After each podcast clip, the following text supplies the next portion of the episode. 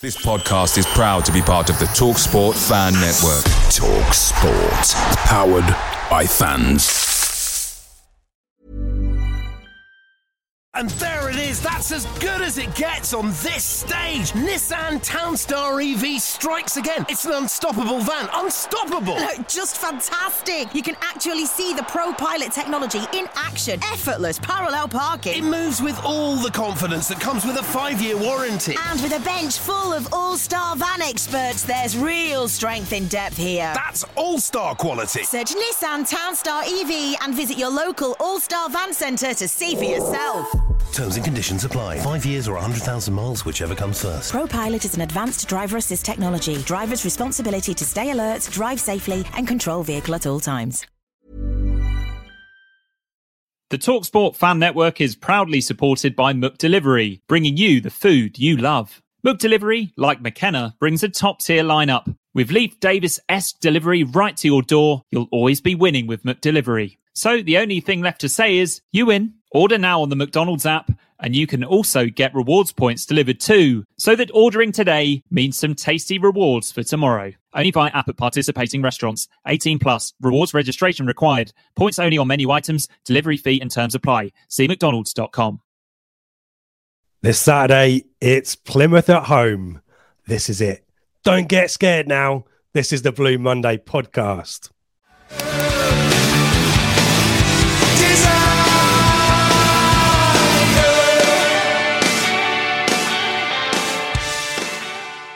Hello and welcome to the Blue Monday podcast, discussing Ipswich Town up or down since 2015. I'm Richard Woodward, and this is the pre match show brought to you in partnership with our friends at the Greyhound Pub in Ipswich. We're available every week on YouTube video and podcast audio. And joining me, is he apprehensive? Is he optimistic? We will find out. Seb Brown, how you doing, mate? I'm all right. I'm I'm good, thank you. It's been a while, isn't it? I think the last one we did was Wickham, was it? Mm. Feels ages ago now, doesn't it? Sort of three, four weeks ago. So it's been a while. Good to see you again. And um, yeah, we'll come on to my my mood as we go through the camp. But it, suffice to say, I am I am excited. I This time tomorrow, I'll be nearly back. I'll probably be on the new bit of the A14 at Cambridge about this time, closing in on my Suffolk return. And yeah, big game feel. It is one for you. What do you think? This is the biggest game since. Oh, wow. Um, probably a It's game the biggest in the game in League One, isn't it? We have to accept that, don't Yeah. we? Since, No, since we came 100%. down. Yeah. Okay. I mean, in terms of one where it's a positive game, it will be the biggest game since 14 15, probably, isn't it? Norwich. then- yeah. yeah. And and then um 18 19, it's it's a game to keep us keep us in the relegation dogfight, which is frankly worth not worth remembering at all. So yeah, big game. Yeah. And uh, there's a good excitement. And and the thing as well, like obviously the 14 15 season, we alluded to it there. We've we've long spoken on this podcast about the uh, inability to strengthen and bring in quality in that transfer window that held us back. Yeah. We'll talk more about um, Nathan Broadhead on the flagship show because we've got a bumper pod for you guys today. So we'll we'll park that and come back to him, and maybe it'll be great to talk about him making a, a telling contribution on Saturday as well, wouldn't it? eh? But we've got two um, two guests. Um, first up is Charlie from um, Fans Supporting Food Banks, um, new initiative for ITFC fans to get involved, and they've got um, they they're in the fan zone on Saturday. So Charlie's going to tell us all about that. And we thought we'd get our mate Gab Sutton to cast his eye over the League One situation. Uh, we do we look back at our pre-season predictions, a bit of a mixed bag, but I think now that Gab's not here, Seb, we can both say that we've our picks are marginally better in comparison to where the teams are actually in the league right now than than Gab did. But it, good to get a neutral perspective on the new signings and also the state of play in League One. So um, let's hand over to me talking to Charlie right now, and we'll be back to talk about Plymouth in a bit. Uh, welcome to the pod, Charlie from Fan Supporting Food Banks, um, new initiative, new fan led initiative, um, and here to tell us all about it. Charlie, how are you?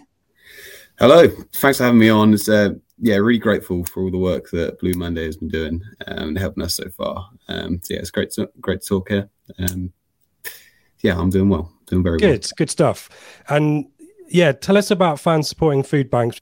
So, Fansport supporting Food Banks, it originated in Liverpool and it was a coalition or a, a, a partnership between the, Blue Union and Everton and the Spirit Shankly in Liverpool FC. And the idea is our our group or our national campaign's hashtag is Hunger Doesn't Wear Club Colours. The idea part, uh, part, the idea behind that is that we're the sixth, sixth richest nation in in in the world.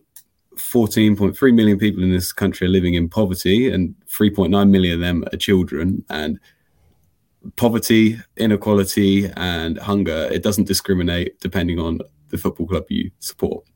So the idea is that we're we're all suffer, we're all facing this. We all experience it to some extent, uh, and we put those put our football rivalry differences aside. We come together to help the community because we all know that football clubs and the fan bases are, are such an integral part of the town or city they they they, they they're in. So, yeah, we harness that and galvanize the fans uh, around a force for good, and and um, showing that football fans, you know, gone are the days when football fans are classed as hooligans and etc. And we we can do stuff for the community, and we can do good work. Yeah, the power of football is yeah is, is a strong one, isn't it? And and and yeah, I mean, as we kind of alluded to, it's not it's not a great situation that society finds it's in that that we need this kind of situation but nevertheless great that football supporters can get involved and try and support the local community. How, how does it work and and how will it work um, specifically here in ipswich? So in ipswich um, specifically what we're starting off as we're doing we're looking at doing monthly food bank donations or collections on match days. Um, you'll be able to find us on the, on, on the fan zone this saturday at the plymouth argyle game. Um, and there we'll be there collecting food, etc., having a chat, um, and and trying. You know, we want to build this group because, like we, I said, we're doing it. We're starting it monthly, but we want to. The idea will be get as many games a month as possible because hunger doesn't can't wait a month sometimes. You know. Um, so as the group goes, and you know, I'd encourage anybody who's interested in getting involved in any way they can to drop me a message or drop drop the uh, Twitter page or Facebook page a message or the email, which is itfc.fsf at gmail.com. You mentioned fan zone. We've got the, the details there. You guys are there from midday onwards and um, there right until 50 minutes before kickoff. So for those listening who are keen to bring some stuff along, um, what kind of stuff? I've got the kind of graphic here, but for those listening on the podcast, um, just describe the kind of stuff that you guys are after donations for on Saturday. Yeah. So yeah. So like you say, it's the uh, image on the screen, but it's it's general food bank long life um, items which are after. So it'll be milk, it could be UHT or dried, tinned tomatoes, tinned meat or fish, instant mashed potatoes, tinned fruit or vegetables, some jams, um, cereals. The find has specifically asked for sort of Weetabix or these small variety packs that you can get, um, as well as that, obviously toiletries, warm clothes, uh, long grain rice, and ready meals. So easy, long life stuff that, you know, we don't want you guys, uh, fans, to break the bank. Of course, finding donations. So whatever you can donate, please feel free. We'll be in the fan zone. We should be, from my understanding, we should be just inside the, the front gate of the fan zone. So you can come up, drop drop some food off, have a chat, and then go and enjoy your pre-match pint. Good stuff uh, we we I need to talk to talk to you about football as well. I can't get you on and and let you escape without giving us a prediction. What's your thoughts for Saturday? It's going to be difficult. They're not going to make it easy for us, but I'll go with a nice two-one. Two-one. That's what my head says. My heart is saying a nice three 0 Wow, there you go. Wow, confidence. You got, you got, you got, you got, you got. You got That's what big, we want. Let's start the new year in, in style. Exactly right. Um, Charlie, great to see what you're doing, and and hopefully plenty of support coming your way, um, either in the terms of people's time or food donations starting with Plymouth this, this weekend. And um, all the best to you guys, and um, and thanks for being on.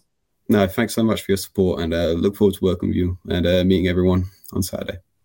Well, welcome back to the podcast, Gab Sutton. Gab, how are you? Happy New Year. Oh, happy new year, Rich. Great to be back on and looking forward to getting stuck in. Yeah, well, we, we are going to have a look back at our predictions from the summer, and, and there's a mixed bag in there. If we're honest, you know, it's always it's always a bit of a difficult art to get that right. Um, but January transfer window season, I, is this kind of time of year exciting for you, Gab? Content um, galore, surely. A little bit, yeah. I, I, I, do mind. I do quite like the um, the sort of thinking of you know different clubs have signed different players, and you, you trying to sort of do a bit of a bit of due diligence on certain new names that are coming in, especially from the loan market, whilst also making sure you do the bread and butter of the sort of game week stuff. So quite busy, a, a lot to get on with, but um, uh, yeah, it's always a fun fun time of year. Um, this this is what we all predicted going into the season. And uh, I guess probably Gab, we need to. We'll start with you. We'll get this out of the way. I mean, MK Dons has been. We have a misery, mate. I'll put you out. I mean, but I, I, I went big on MK as well. Only Seb had them outside the playoffs. I had them. Oh, you did well, Seb. There. I, I, don't think many people had them outside the playoffs. So that's, that's yeah. Can you remind us in your logic there, Seb? Just I remember discussing me. it with you guys, and my logic was I kept comparing it to Ipswich in 2005, 2006 for the older listeners, where we lost all those goals from the side. We lost Bent, Kuqi, and Miller. And when I saw them lose Scott Twine, Troy Parrott, you know, I, I couldn't see where the goals were going to come from. Now, I think we debated because the window was still open, wasn't it? And we were saying they've got five million quid, they've got an absolutely superb director of football. They will go out and make decent signings. But I, I just took a, a chance given the squad as it was on the day we recorded. I, I just couldn't see where the goals were going to come from. Don't get me wrong, as with my position of seventh, I did not expect them to be where they are uh, in the league, but I, I just couldn't see the firepower on show to get them into that top six. Yeah, I think Gab, we were both expecting some of that Twine money to be spent, but I, I, guess that's that's the issue, and and we need to remember that Darling has scored was it eight goals from defence and maybe set pieces mm. and so on. But I remember we played them pretty early in the season, and they just looked a shadow of the team last season. Obviously, Liam Manning subsequently has, has lost mm. his job. What's your what's your take on the MK situation now, Gab? Yeah, um, I think um, sort of maybe retrospectively, I think I put so much faith, so much stock in how much faith I had in uh, Liam Sweeting, and even if uh, maybe looking back, there could have been sort of question marks over one or two of the signings. Obviously, hindsight's a wonderful thing.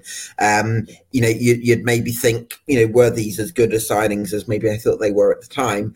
Um, I think obviously the point Seb made is is a really big one in terms of the big hitters they lost. Obviously, Harry Darling, along with Scott Twine, I think they were two main ones. Seb mentioned uh, Troy Parrott as well, um, but I think they've they've probably fallen short in midfield a little bit. They've lost uh, David Kasumu as well, who was such a key player for them last season. So um, a lot of absentees. I thought that the structure and the system in place would kind of hold them through that, uh, and and actually they'd get better because of the improved depth and you know maybe not relying so much on individuals, but it's actually gone completely the other way. So I have to hold my hands up on that one recently promoted team, as in last season, Cambridge. Gab, you were, I guess, a big fan of Mark Bonner, um, mm. and it's, it's, a weird situation that's gone on at Cambridge, isn't it? Well, it's very funny at Cambridge because um, I think I had them finishing 24th last season and they finished mid table. And then this was the year where I finally sold on Cambridge United uh, being sort of, you know, that, that they'll be fine. And now they're having a relegation struggle. So uh, I always seem to have the um, the uh, the wrong um, the, the, the, wrong stance on Cambridge. But um, yeah, I, th- I, think we kind of talked about in the summer that the fact that they'd retained um, so much of last season's squad being a possible strength in terms of the intangibles uh, maybe it's gone a, a, a, the other way a little bit. Maybe they needed to freshen things up a little bit more. They've had a few injuries as well, which uh, which doesn't help, especially when you you have quite a small squad as Cambridge do. So um, yeah, it's been a tr- tricky season for them, but hopefully Mark Bonner can uh, can find the solutions. It's kind of one of those ones, and I'm trying to think of an example where we've had it before, where a manager probably um, quite early in their managerial journey gets an opportunity to get a job at a bigger club and I guess it's rare that they off they turn it down, but it does feel like Seb. As soon as Mark Bonner turned down Rotherham, the results went on the slide, didn't they? Uh, is there anything that we read into that? I'm not sure. Yeah, like you say, it's it's it's strange for a you know an up and coming manager to get an opportunity and turn it down. Rotherham are, are, a pretty stable club, aren't they? You know, you can understand if it was maybe a Robert Rob Edwards goes to Watford and loses loses his job fairly quickly at that, you know, that kind of level. But Rotherham are, a, you know, a, a stable club. I think if he'd have gone there and, and, got relegated, they wouldn't have fired him. Me and Ben discussed Rotherham last week on the preview show, and the one thing you get from them is kind of stability and good ownership. You know, so I was surprised he, he turned them down. But like you say, since he did, things seem to have gone very, very wrong. I thought they would struggle this year because I kind of applied my second season striker logic rule that I applied to Cole Stockton at, at, at Morecambe. For me, strikers who do really well in year one tend to struggle a little bit in year two. So I, again, a bit similar to MK, I couldn't really see where the goals were going to come from because I couldn't see Ironside and um, uh, and Smith, Smith uh, performing like they did last season. But on a side note, delighted for Jack Lankester. You know, he signed a new a new deal this week. I think it was for 2025. So really happy he's doing well, and hopefully he'll have a good second half of the season and, and fire them to safety.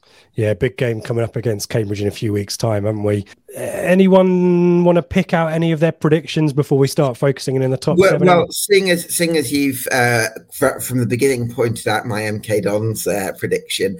I'd like to say that I had uh, Plymouth Argyle um, finishing in the top two. Yeah. And okay. at the moment, that's looking not bad. I mean, if it's the current top three that says that it is in some order, then I've got two of the top three, which I'll be, you know, reasonably happy about. But Argyle, what a job Steven has done there, by the way. Um, and they've obviously done very well at the loan market with um, Finn Azaz, Bali Mumba, Morgan Whitaker, possibly might, you know, uh, they've lost uh, lost Whitaker, could lose uh, Bali Mumba. So, but they've brought in a lot of players this January. So it'll be interesting to see if they can keep it going. But it's going to take a lot of points to get uh, automatic promotion this season. I think the points per game projection is uh, 96. So I think we're going to see an excellent team miss out.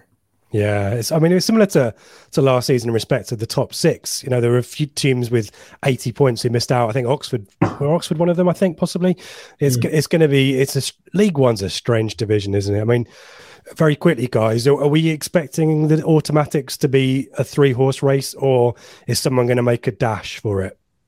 Who wants to go first? I'll go to Seb. Go I, I, think it's. Oh, uh, I, well, my answer is quite short. I think it's going to be a three horse race. Okay. I do as well now because of Barnsley losing against Barnsley. Barnsley were on an amazing run of form, weren't they? Didn't they win seven, six, or seven on the bounce? I think it was, and they were closing that gap a little bit. But I think now with the the signings the top three are making so far this this window, I think we will we will pull away even further, and it'll be a, a shootout between those top three. But I think Barnsley are having a great season. I rate mm. Michael Duff as a manager incredibly highly. Um, but I also think that um, they're, they're very much a strong, solid top six side. But I think in terms of the depth, I think Argyle, Wednesday, and um, Ipswich have possibly got a little bit more. Um, and I would struggle to see Barnsley. I think if they get one or two injuries to key players, I think that would set them back a bit more than it would for some of the top three. So that's why I probably see Barnsley finishing comfortably in the playoffs, but not possibly not challenging for the autos.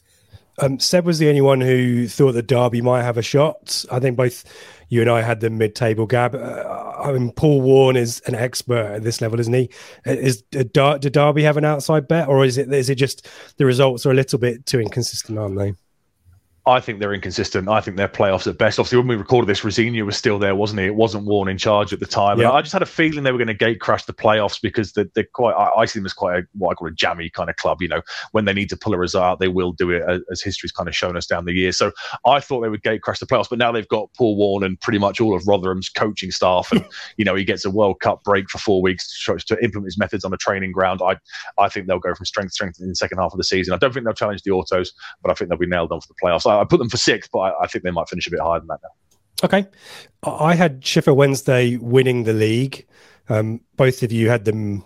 Where's oh you Gab didn't even have. Well, I had them seventh actually because wow. I, I, I, was actually a little bit uh, skeptical of uh, of Darren Moore, mm. um, and um, yeah, I wasn't quite sure. I thought they might be a bit short of pace in certain areas. Obviously, got some incredible players in midfield like Barry Bannon and uh, George Byers, but um, I, that was probably possibly a couple of areas I, I, felt like I wasn't convinced by Moore, and I wasn't quite sure about you know that that the, the, the pace element in their squad. But to be fair, Moore's kind of close to converting me a little bit this season. So uh, I'm I'm thinking it's going to be so interesting to see who finishes in the top two because uh, I think I, I, I, um, yeah I think a, a fantastic team's going to miss out, and you know you could get 90 points this season. That might not be enough. It's don't say these things, Gav. Don't you say, say it's exciting things. for an outsider. I can assure you, as we're going into April, if we're all on sort of 80 points going into the final month of the season, it won't be exciting for us. It will be incredibly nerve wracking. Well, squeaky yeah. bum time. I mean, you, yeah. I think you uh, you echo some of Gab's sentiments about Darren Moore's credentials. I mean, uh, being harsh, if you were to compare the three teams, who who would you want in the dugout? I think you'd want McKenna, then Schumacher, then Moore, wouldn't you? If we were to rank them, is that yeah, I'd go with Kieran McKenna myself. Yeah, you yeah, I'd agree with that. But the crazy thing is, you know, Moore's form over is it the, the last 12 months or the calendar year of 2022? It's something like 90 something points. You know, they are incredibly consistent. Like like Gab, I had my doubts in the summer because I kind of thought there's a lot of pressure on him because you know Chansiri will be expecting promotion with the the kind of backing he's given him this year. And I kind of thought one or two dodgy results, the crowd might turn. I was at, at Hillsborough for the two-all draw, and the crowd were getting right on the kind of the players' backs and the referees' backs, and made it into a bit of a cauldron. And you kind of think, okay, they're not going to put up with too much too much like that. But but you know across the across the year or whatever, he's, he's delivered an amazing set of results. So I guess he now has to be all those kind of question marks for me about him have like Gab says. I'm, I'm kind of converted. They've been blown away a little bit by the uh, by the superb performance he's been putting in for the last year. Of all of the teams in the top three, we're the one who hasn't gone on a run of late. I think mm. players coming. We've had um, illness in uh, in the camp to borrow a cliche. That's kind of the thing that Seb would say. Illness in the camp. Everyone's everyone's back on the grass now. Gab to borrow a Sevism as well. Um, so I think we've got a fit squad, and then the three additions that we've talked about, which could be supplemented even further. I kind of feel if if we get a result, if we get a positive result against Plymouth at the weekend, I think that sets us up really well to go on a run, which I don't think we've done for a while. So it feels like uh, it's a massive game for that reason. But talk to mm. us about, from your external perspective, the the I guess what the rest of the league would be thinking when Ipswich bring in George Hirst, Nathan Broadhead, and, and I guess even to an extent Massimo Luongo is a player that would get in most League One sides. It's it's pretty daunting from the outside, isn't it, to see a team like Ipswich strengthen like that? Yeah, um, I mean, I'm intrigued to see uh, the impact Luongo can have because it's it's an odd sort of signing, I suppose, in in a way. Because on the one hand, you're sort of pretty much back up if you're a midfielder coming into Ipswich, you're back up to. Um, Sam Morsy and Lee Evans. Uh, and there's possibly next season you're looking at Kamara coming back fit. Um, you've obviously got the young lad whose name um, Humphreys. Um, Humphreys, there we go.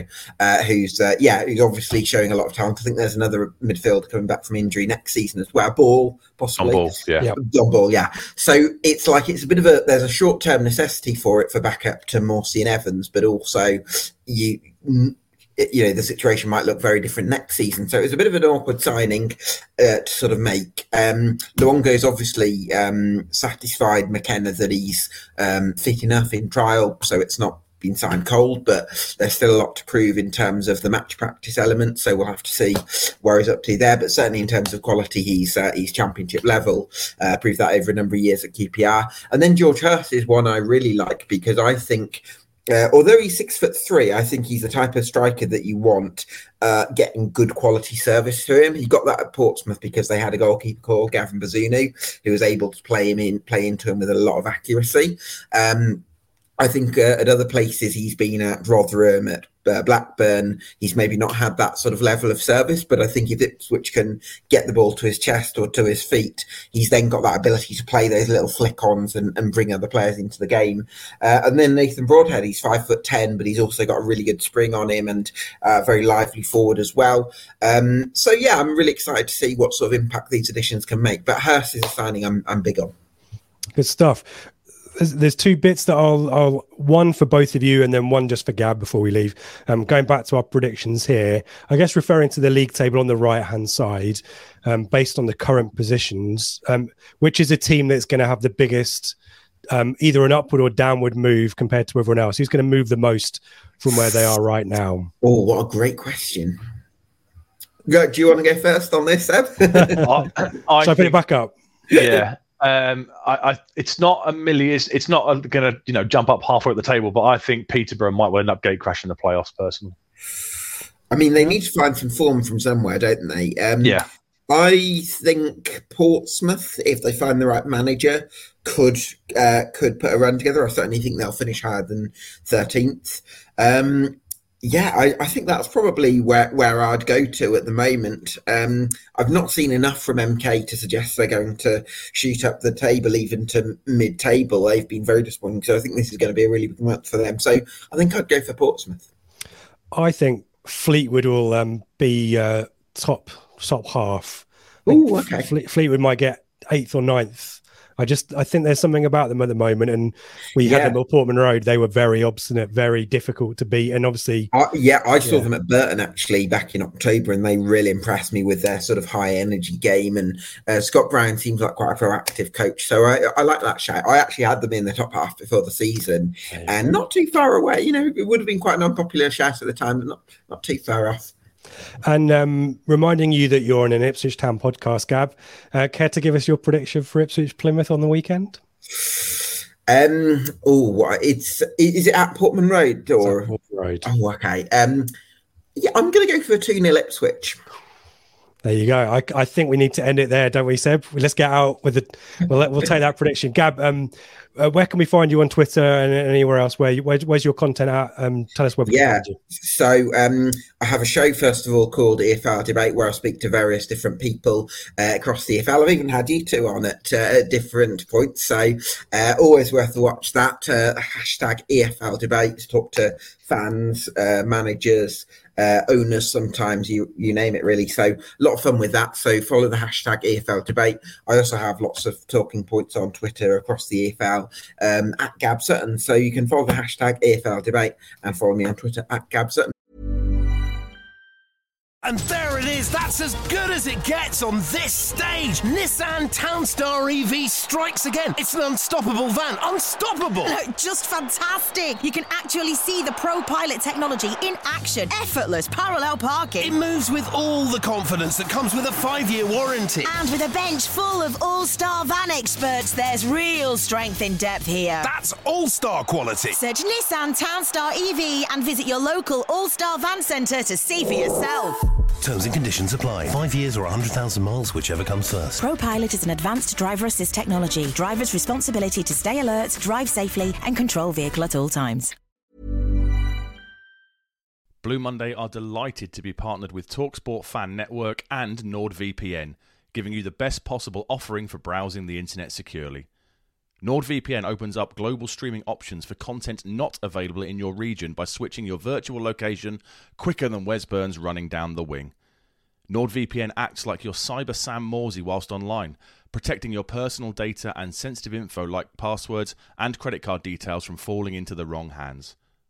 For about the price of an ITFC match program a month or a Blue Monday Telegram subscription, you can get yourself a NordVPN account which can be used across six different devices.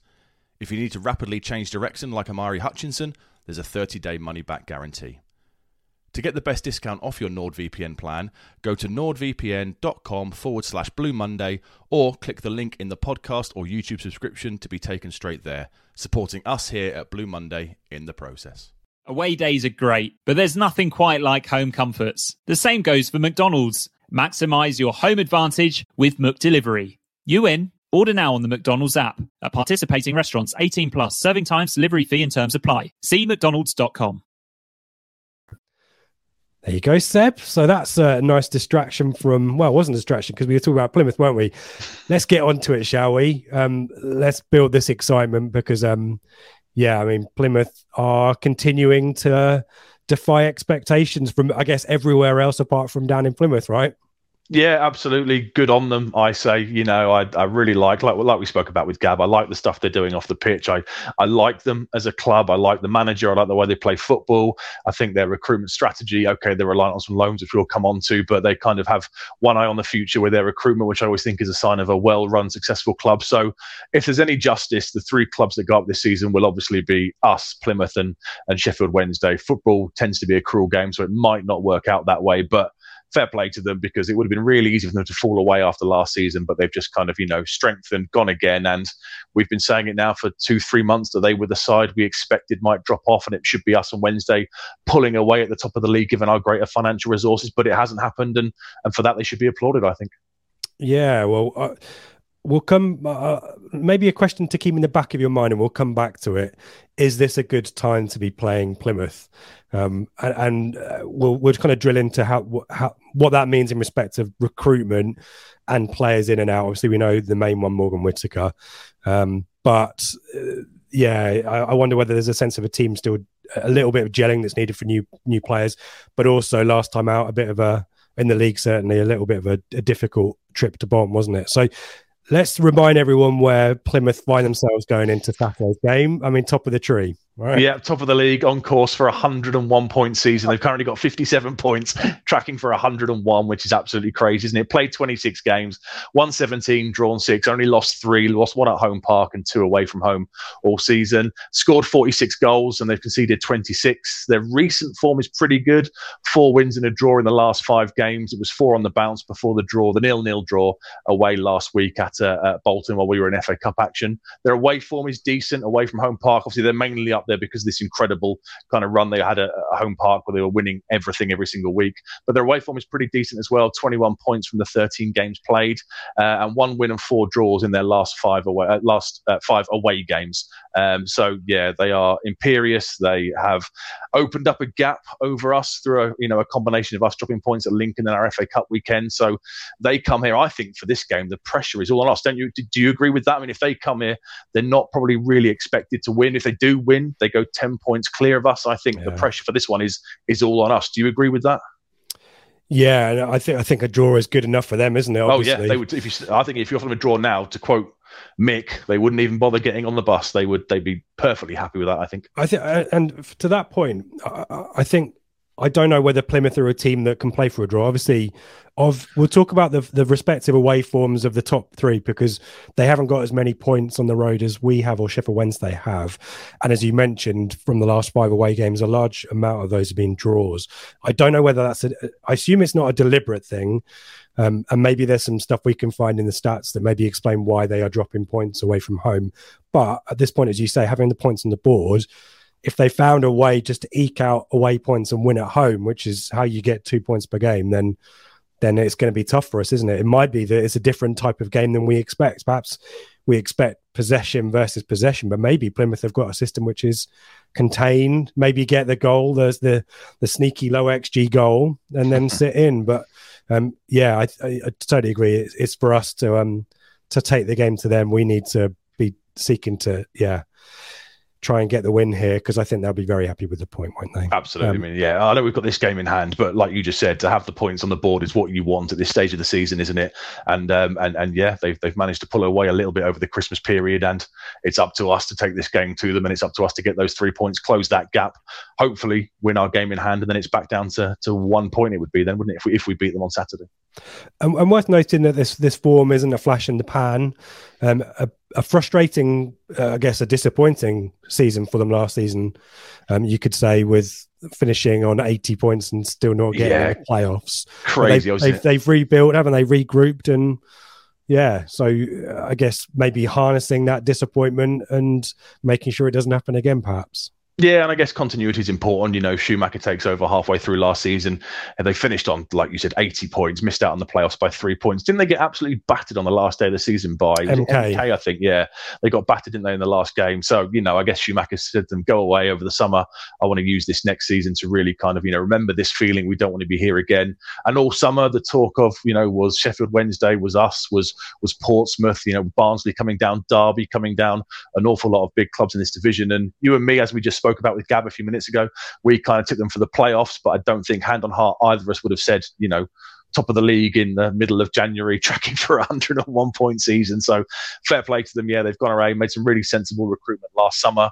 Kept obviously, you know, Schumacher's done a great job for the second half of last season, so he's obviously been given the uh, the confidence from the board of a new deal to continue his great work there. And yeah, like I said earlier, it's it's it's, it's fully fully deserved to to pull that disappointment behind them and go again is really really impressive. I think.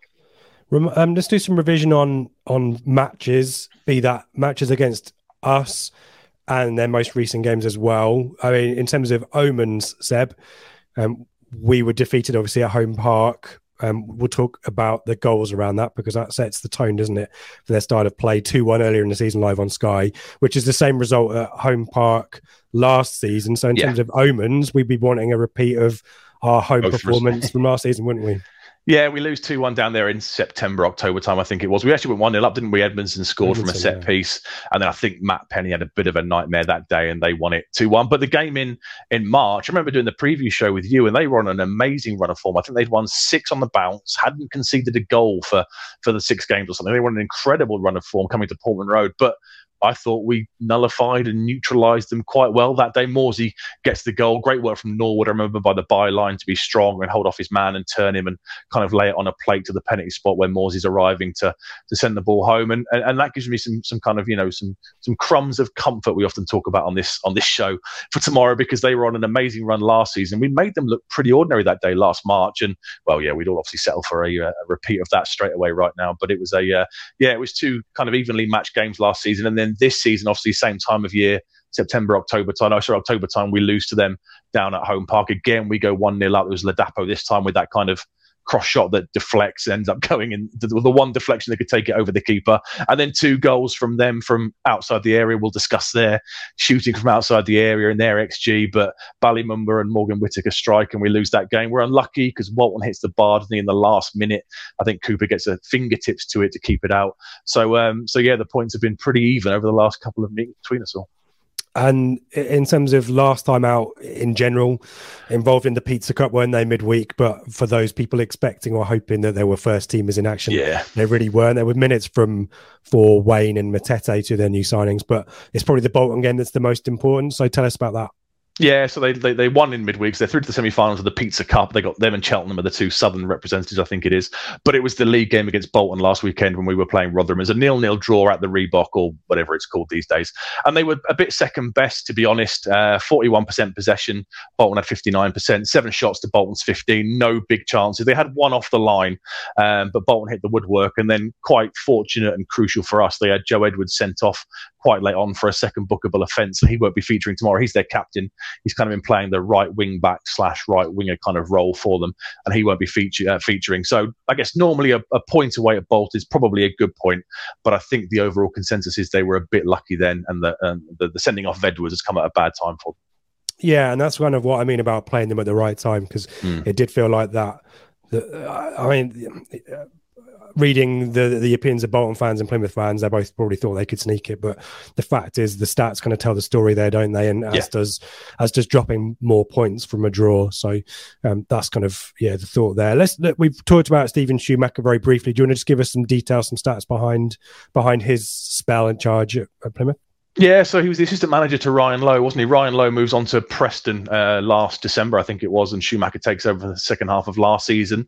Managed 61 games, won 36, drawn 11, lost 14, 1.95 points per game over a calendar year, which is, well, like we've just said, you know, they, they haven't gone away anywhere, and, and that shows exactly why. You know, that is a superb run of form over a prolonged period. It was a continuity appointment. Like I said, he was the assistant manager at Bury with Ryan Lowe. He followed him to Plymouth.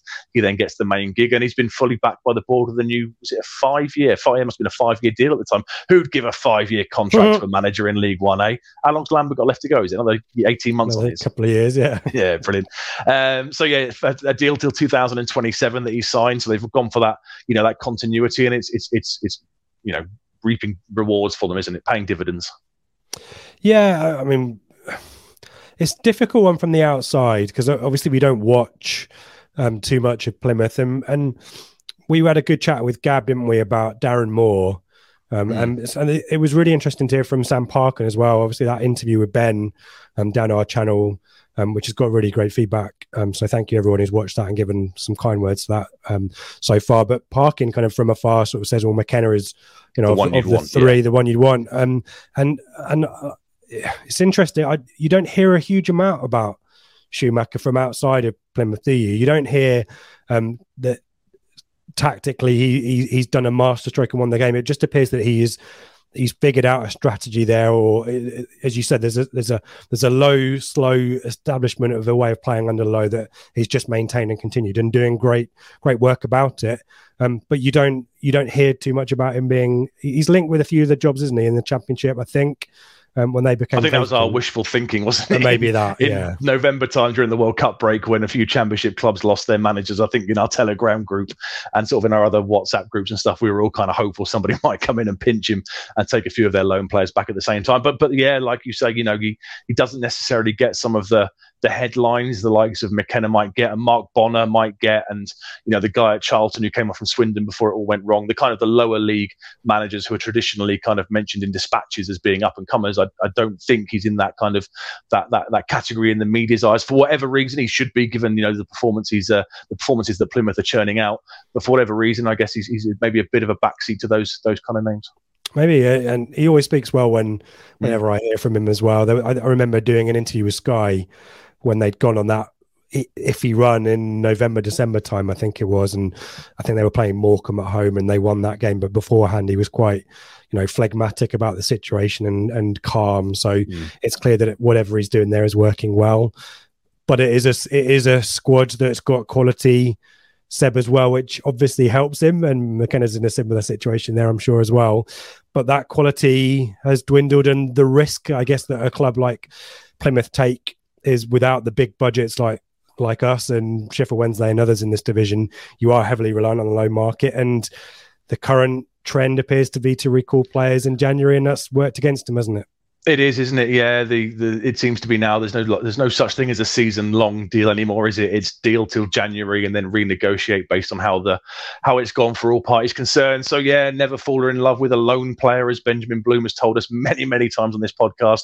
And Morgan Whitaker was their kind of you know their their star man. He's been recalled by Swansea rumours in the paper today that a club's had a bid turned down for him. There was that. It was kind of on the cards, wasn't it? Because Russell Martin did a press conference and he said the owners described him as an asset, so it would suggest they wanted to cash in on him. So I guess the writing was on the wall a little bit, and then he got recalled. He had a great first half of the season. You know, nine goals, seven assists in 25 appearances, created seven big chances, which is by far the most for, for Plymouth by a mile.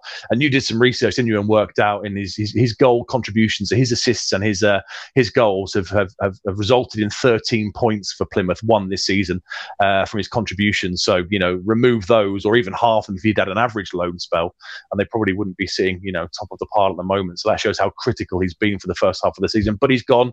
I guess there is still a chance he could come back to them he can go back on loan if he doesn't get shifted elsewhere in the window. I don't know if they've got the finances to to make a move for him, given the other players they've bought in during January.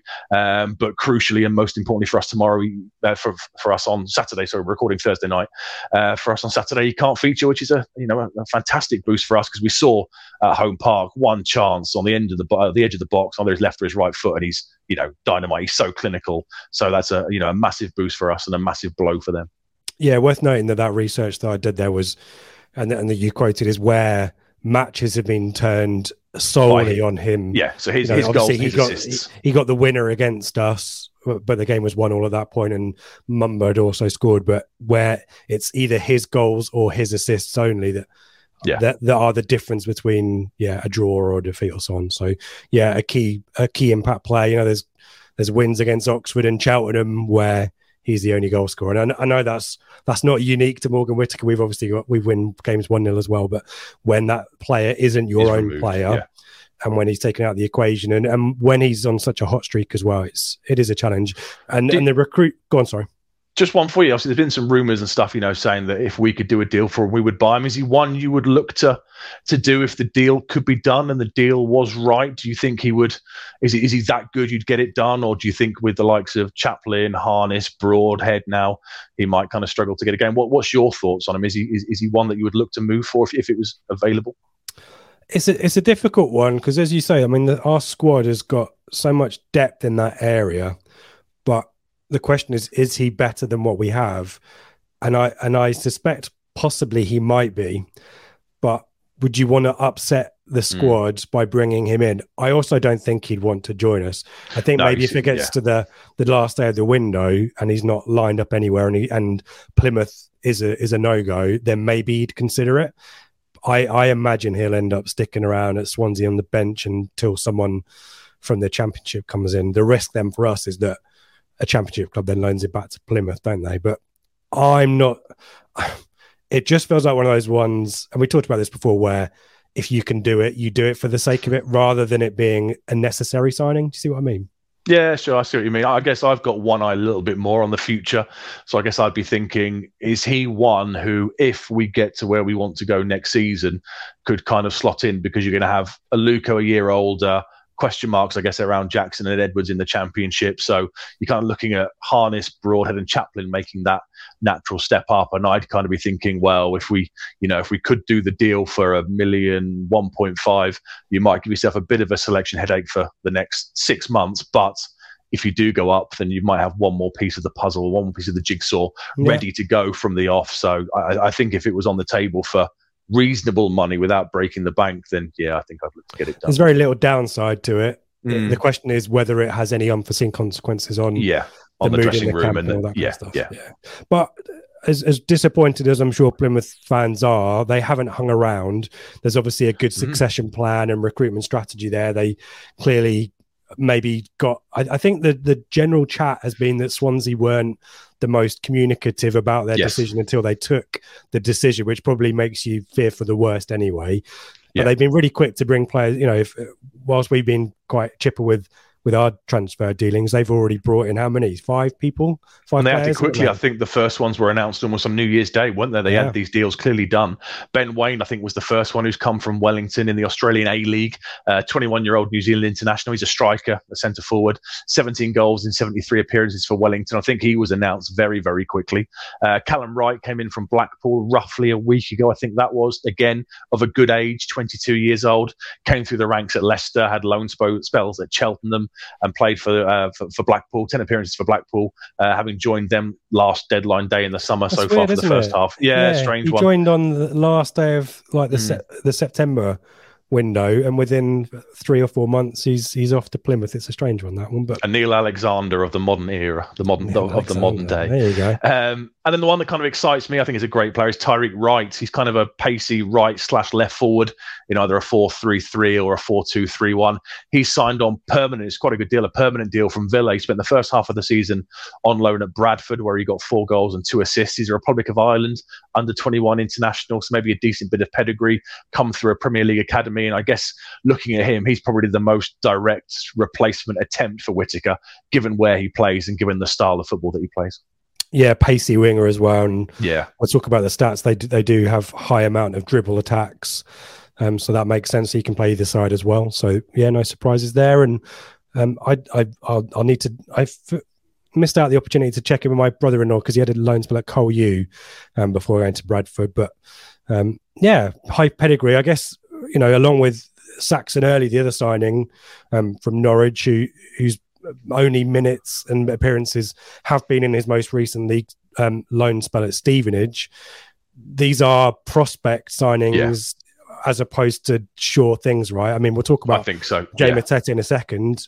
Even he hasn't got masses and masses of league experience, but players in theory who have who are you know development options and hopefully we'll make contributions, but perhaps are an aggregate of what you get from one Morgan Whitaker. Is do you think that's fair? Yeah, I, I agree with that. They're all signings, I think, with one eye on the on the future a little bit. Obviously, they need to replicate what what Whitaker was given them.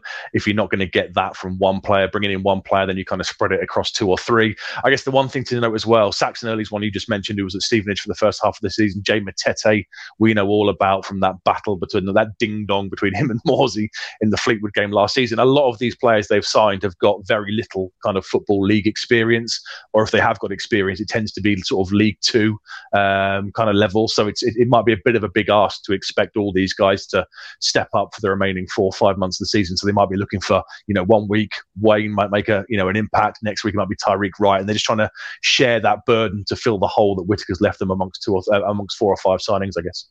And and that goes back to my question right at the top, which is: Is this a good time Good to play time, them? yeah. The, the some of these players need time to gel, don't they? And you know, I think Matete played midweek in the Pizza Cup.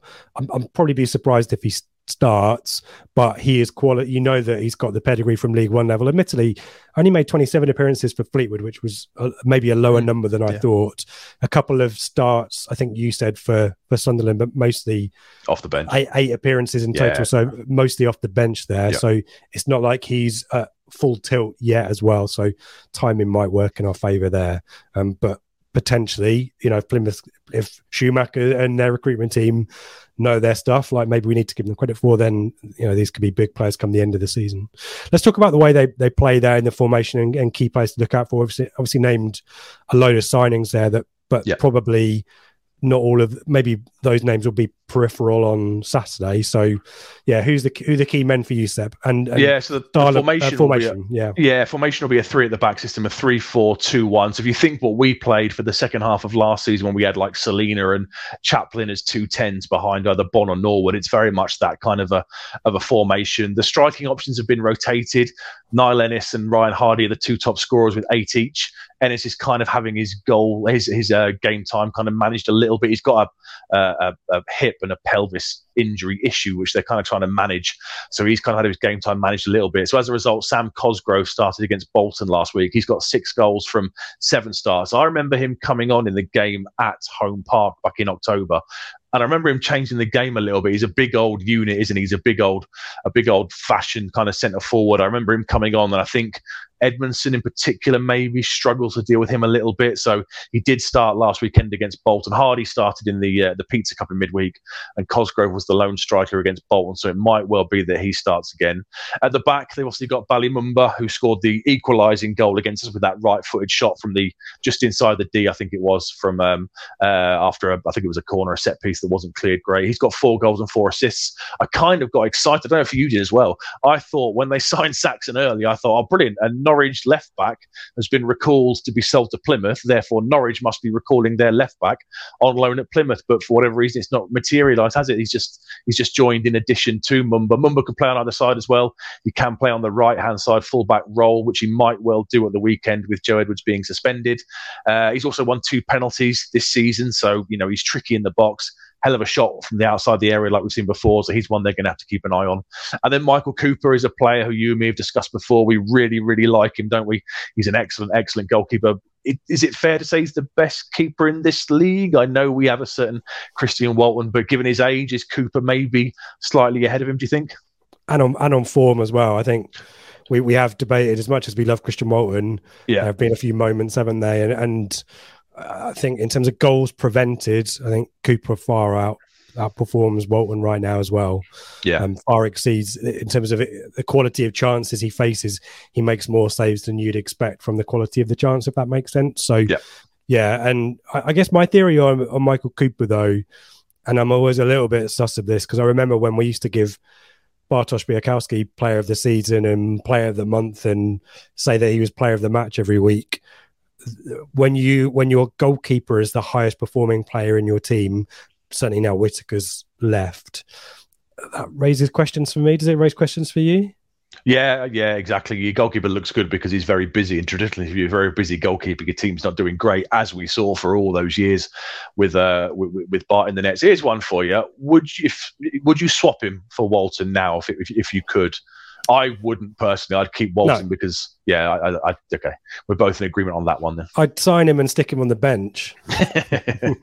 yeah, but yeah, he's. I mean, the the, the awards and accolades are, are, mounting up, aren't they? He was the young player of the year in 2021, and, and and came second in the senior vote. Then won player of the season last year at Plymouth. What won the gold the the League One Golden Glove jointly with David Stockdale for 18 clean sheets. Was in the PFA League One team of the year. I'm surprised there's not stronger links for him in the January window to someone else. I know people are chatting about Villa maybe needing a backup to Martinez.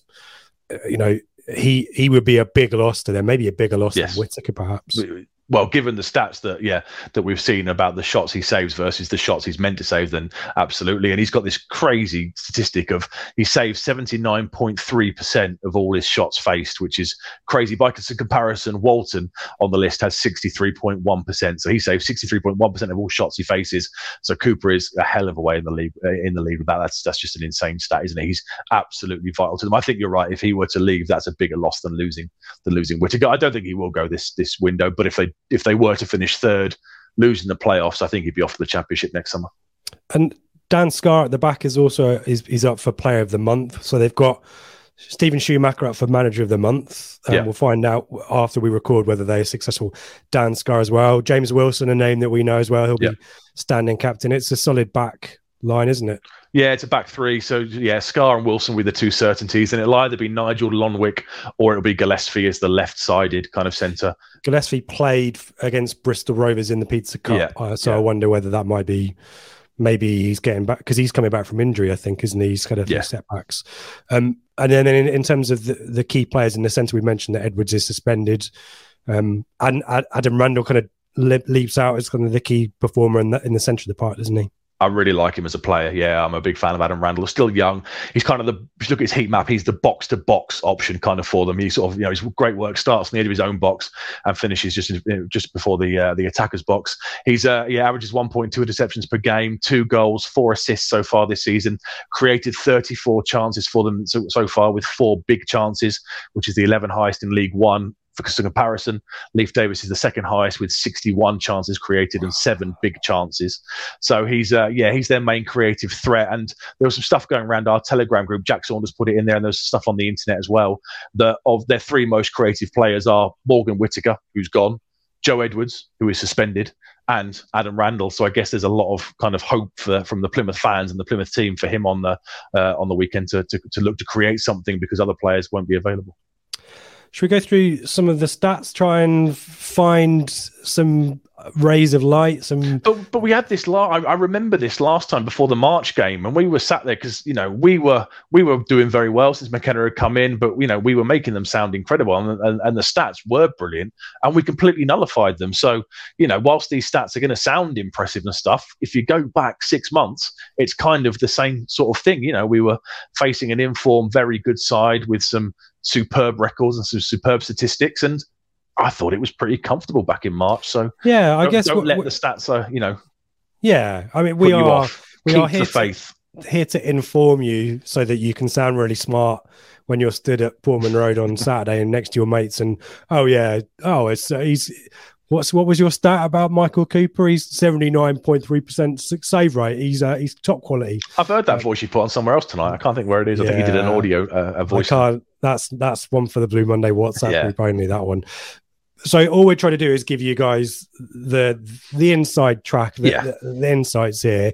It, it doesn't by any means suggest that we don't think Ipswich are going to turn up because having listened to Kieran McKenna's pre-match today and this the recruitment, we'll talk about us more in a second anyway. We shouldn't fear anyone at Portman Road, Sheffield Wednesday or Plymouth. It's just about being prepared, isn't it, and trying to find these these bits that give us confidence that we might be able to, you know, a, a draw is probably the most likely outcome, right? But there, no, shaking his head. But Channing Tating to your Jonah Hill. yeah, well, yeah. I guess generally my ex- experience is in big games where it's to uh, the immovable object against the unstoppable force, they generally cancel each other out. But I think there are things here that give us confidence that statistically we can we can get that that three points. I mean, goals away from home high. It's the second highest in the league. 1.8 goals per game away from home uh, behind us.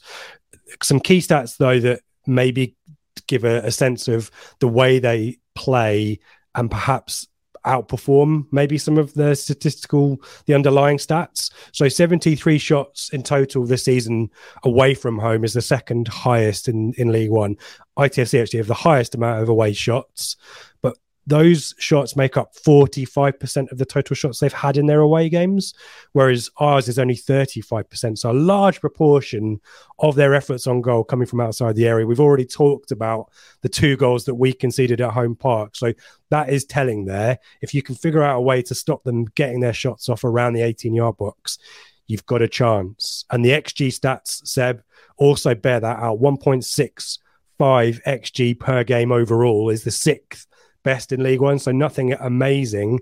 And away from home, it's 1.4 goals per game XG, which is the ninth best. So the quality of the chances, perhaps telling that they're mostly from the edge of the area, aren't going to have high XG. Now they're, they're outperforming because they keep scoring these goals, don't they? But the majority of those goals are from Whitaker, aren't they? So hope there. I mean, this is one that you found. They've not scored any set piece goals away from home so far this season. They've conceded two of them. Um, and another key stat, they're, second for away penalties. They've got three goals from penalties away from home. That's the joint second highest. So don't concede penalties. Don't concede shots from around the area, Seb. And um, it's that it's that straightforward. Is it, is it fair to say when you when you when given what we've spoken about Plymouth and all the stats and stuff you've just listed, are they a side that overachieves in the final third and is backed up by some superb work in their own box from their own keeper? Is is that do you think that's too simplistic as a way to describe you know Plymouth's success so far this season? Massively overachieve at one end of the pitch and massively overachieve with their keeper in their own box, or is that too simplistic? Do you think? So I, I- think uh, it comes down to the quality of the players. I, I think there's there's something in that. The issue you've got, and this kind of chimes with the general perception of Plymouth overall. I think is if you continue to do it, these stats It's aren't anomalies. Okay, you, yeah. you can draw a conclusion, obviously, from the numbers, and that's what I've done in a way that maybe is a bit blue tinted spectacles. But if it becomes the statistical norm that you keep doing this, then it appears to me that it's it's a plan or it's a strategy. I think the time will tell on Whitaker, though. I think Whitaker is such a big statistical outlier for them, such a key contributor of goals from outside the area that have changed games, that it will be interesting to see how they a- adapt without him. So that's probably the key thing for me. Again, it comes back to the timing thing that we talked about. I think Cooper is is excellent. You know, pe- teams have got good players, haven't they? Teams have Yeah. got great players, and sometimes the, it's it's the sum of the parts. Sometimes it's it's out it's people outperforming where they should be that drags teams along, and it's difficult to say that, but they are continually doing the same things, which makes me think it's it's Yeah, it's it's, it's, not an outlier. necessarily it's not- outperformance, if that makes Yeah, sense. fair enough. Yeah, no, fair enough. That's fair enough. But in terms of uh, in terms of everything else, obviously the XG is a big stuff that we've been talking about in the Telegram group. You know, the high number of interceptions per game, eleven on average for a- for a away game is pretty decent. Um, got quite a lot of away red cards as well. Mm. Um, but what again, on stat that you picked out, Seb here, fourteen, just over fourteen shots conceded per every per away game. So fifteenth worst. So they they do give away which explains Cooper's excellent, you know, save rates and his over, over kind of performance. So they, yeah, there will be opportunities for us on the weekend. It's just crucial we we are able to take them. They're not a side that will. Let, us be honest, we're not expecting a Lincoln or a Cheltenham or a Morecambe kind of game, are we? This is going to be two sides. I think. I think they'll come to play football. They'll come to attack us because it's what they naturally know, and I think that will will, will naturally kind of you know lead to chances for us. That being said, uh, possession isn't particularly high, 52.8% on average uh, overall, 50% away from home is the eighth eighth highest in League One. So not not you know not table topping stats on possession wise. 77% of their passes are short. So yeah, possession based style as you say, but 69.7% pass completion rate isn't amazing. 10th best. A lot of dribbles, not surprising. Um, but yeah, I guess how you how they stack against the the rest of the top three, including Ipswich. Ultimately, they've got the lowest points per game away from home compared to us and Sheffield Wednesday. We've all lost three games away from home, um, but we've won seven, as have Sheffield Wednesday. So Plymouth kind of a little bit lagging, a tiny bit behind away from home. A plus four goal difference away from home isn't amazing. Um, they've conceded one more goal than we have away from home, but I think ours is largely skewed by Charlton, isn't Charlton, it? yeah. So, you know, I, I think there are some things there that give us some confidence that, you know, this isn't going to, this isn't the best team on every single metric that you can find. There is some hope to be had here. And let's talk about us, shall we? And, um, you know, I think the question really is do Hurst and Broadhead start? What's your thoughts? I, I don't think Hurst will. I think Ladapo, after his performance against Rotherham, deserves that that striker role. Personally, I thought his hold up play was brilliant. He scored a really really good goal, so I fully expect him to start. Broadhead is the one I could see starting on the left hand side of the three, with kind of you know Chaplin in the ten and Burns on the right. I guess if you don't play Broadhead, you play Harness but he's just back from an injury. Didn't look amazing against Portsmouth. So, is he one maybe you look to kind of rest and maybe throw Broadhead straight in there? That's that, that's. I wouldn't be surprised if he were to start, but I would be surprised if Hurst were to start. What What do you think he'll do? Yeah, I agree with that. I agree with that. It, I, get, I guess it depends on um, how they've trained this week, haven't they? And Hmm. the only thing is, I'd say is is we've obviously got an established way of playing. We've got players who are familiar with that system as well. Harness, I think, came off the bench, didn't he, against Rotherham? Yeah. I I'd be tempted to not change it too much and note that we can go back to this strategy of on 60 minutes scaring the crap out of the opposition Yeah. by having George Hurst and Nathan Broadhead on the sideline wait to come on. Yeah. Um, so I, I'd be maybe hesitant to make too many changes. So would you go Um, Harness, Chaplin, Burns? Yes. Okay. Yeah, I think so. Try and keep it. And do you, do you agree that. Dapo is the striker? Yeah, I do. I, I, only because I I think he's it's his shirt. I think Yeah. maybe that's the strategy we need to deploy the, the kind of Lambert approach that you've got the shirt. Plus, I think he did.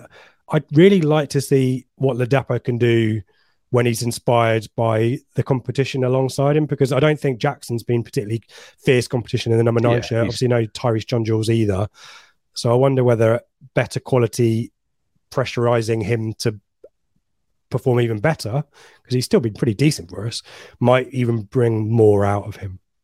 What's your thoughts? Yeah, yeah, totally agree. I guess I guess he would have known last Saturday because George Hurst was there having his photographs taken, so he must have got an inkling that he was around. And obviously the rumours that the, the deal was going to get done, and he turned in a superb performance, didn't he, against against Rotherham? You know, he got the uh, won the penalty, scored the third goal. His general hold up play I thought was really really good. So, like you say, I think he deserves the shirt. I think he'll get the start, and what a great position we can now go back to how we were in kind of you know summertime, August, September time, where we were bringing on the likes of you know the game changes rather than you know the last few weeks we've had Jackson, who I think we all would say now maybe isn't a central striker. You know, for me, his best work is going to be out wide left or wide or wide right. Ahadme has been unfortunate with injury and illness, but he's kind of looked a little bit off it and a little bit kind of you know not up to the level when he's come off the bench. So I think now, like you said, if he gets to 65 minutes and it's nil nil, and we can suddenly turn to the bench and you're seeing George Hurst get stripped off and Broadhead get stripped off and Sone Aluko get stripped off. Then yeah, we're back to how we were with those kind of players looking to looking to really come on and finish those games, and it must strike fear into the opposition, mustn't it? Hopefully so. Dare I ask for a prediction, Seb? I'm confident. You know, I'm always confident. I think it's going to be three one to us. Wow with a goal scored by one of the new signings. That's what I think will happen. From the penalty spot, that would be good, wouldn't it? Eh? um, I will go for a. Oh, do you know what? I'm tempted to not to to stay stum.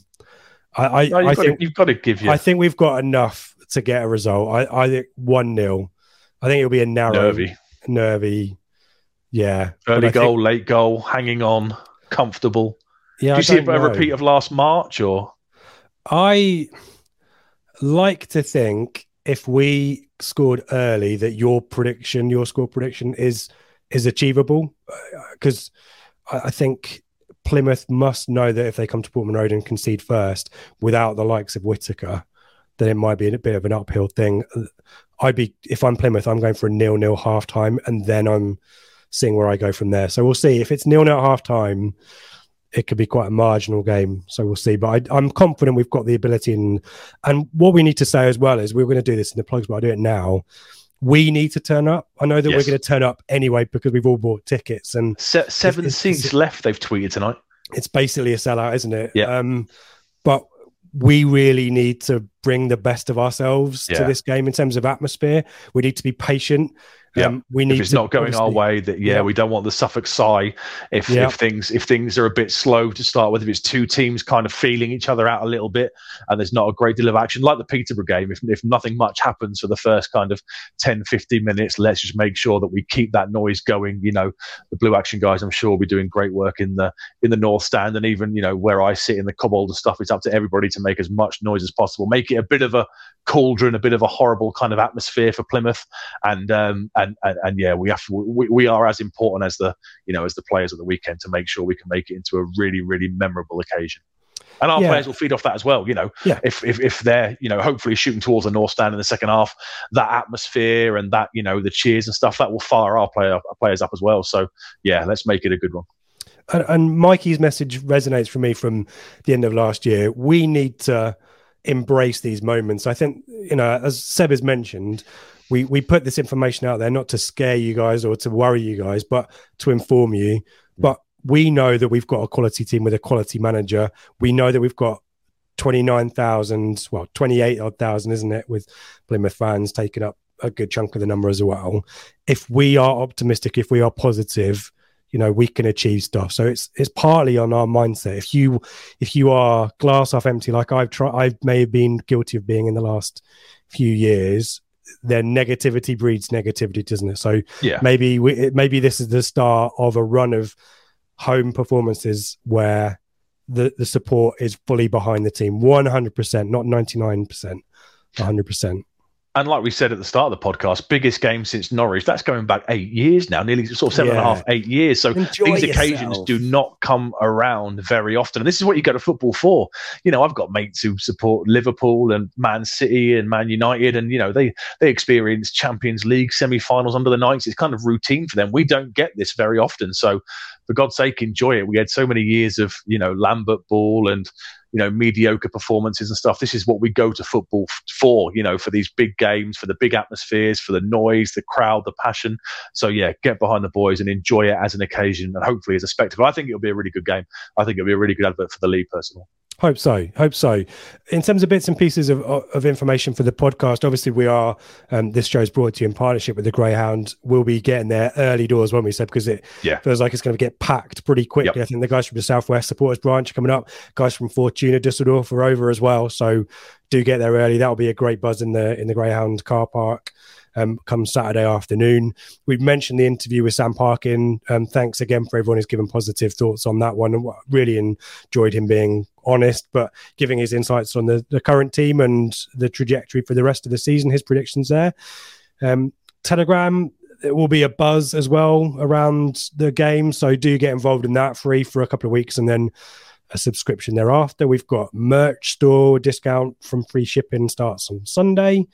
Um, but we will be back Sunday evening to talk all about Plymouth, hopefully in positive terms. Um, 8 p.m. Do join us for that. Get involved in the discussion. Um, and hopefully, as we say, we look back on with positivity. And yeah, if you're listening, if you're traveling down, let us know that you're there. Give us a tweet, give us a, a review, um, give us a comment, give us a thumbs up on YouTube. Let us know you're there. We always appreciate the interaction on this show. Um, and thank you if you made it this far. Thank you to Gab. Thanks to Charlie. Um, and we wish ITFC women all the best as well. Their season resumes away at Portsmouth on Sunday. If you're interested in going to that game and want um, information on away travels, I can recommend um, speaking to the official supporters club at ITFC WOSC for more information about um, getting to ITFC women away games. And we'll be talking with Kieran Stanley ahead of um, their cup match against Lewes in a few weeks' time as well. Um, but from me and everyone, well, from me, I should say, thank you everyone for listening let's bring the noise, let's bring the positivity, um, and bring your scarves and all that kind of stuff as well. And as always, Seb, I'll let you have the final word. Thank you for all your hard work and research. Over to you, mate. Enjoy it, everybody. This is what we go to football for. Like you just said, make the noise, make it horrible. Here's to three points. And as always, come on, you blues.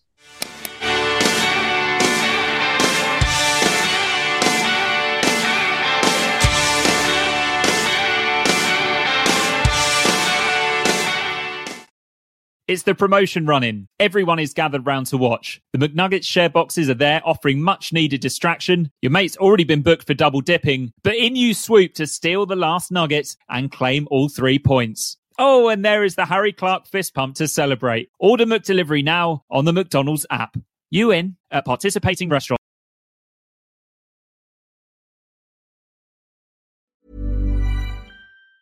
And there it is. That's as good as it gets on this stage. Nissan Townstar EV strikes again. It's an unstoppable van. Unstoppable. Look, Just fantastic. You can actually see the Pro Pilot technology in action. Effortless parallel parking. It moves with all the confidence that comes with a five-year warranty. And with a bench full of all-star van experts, there's real strength in depth here. That's all-star quality. Search Nissan Townstar EV and visit your local all-star van centre to see for yourself. Terms and conditions apply. Five years or 100,000 miles, whichever comes first. ProPilot is an advanced driver assist technology. Driver's responsibility to stay alert, drive safely, and control vehicle at all times.